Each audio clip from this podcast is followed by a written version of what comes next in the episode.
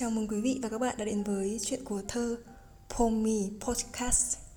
Tôi là Tiểu Thơ, một người yêu thích thơ ca. Bên cạnh những câu chữ được gọt rũa thật hay, thật đẹp, thật vần với đầy ý thơ, ý nhạc, những nét họa và nhiều giá trị khác.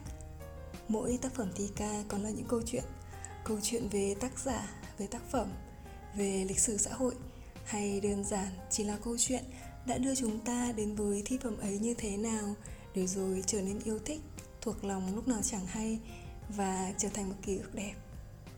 Trong podcast này sẽ có những bài thơ được ngâm thuần túy, có những bài thơ được bình và kể chuyện, và cả những chuyện bên lề của một người yêu thích thơ ca nữa.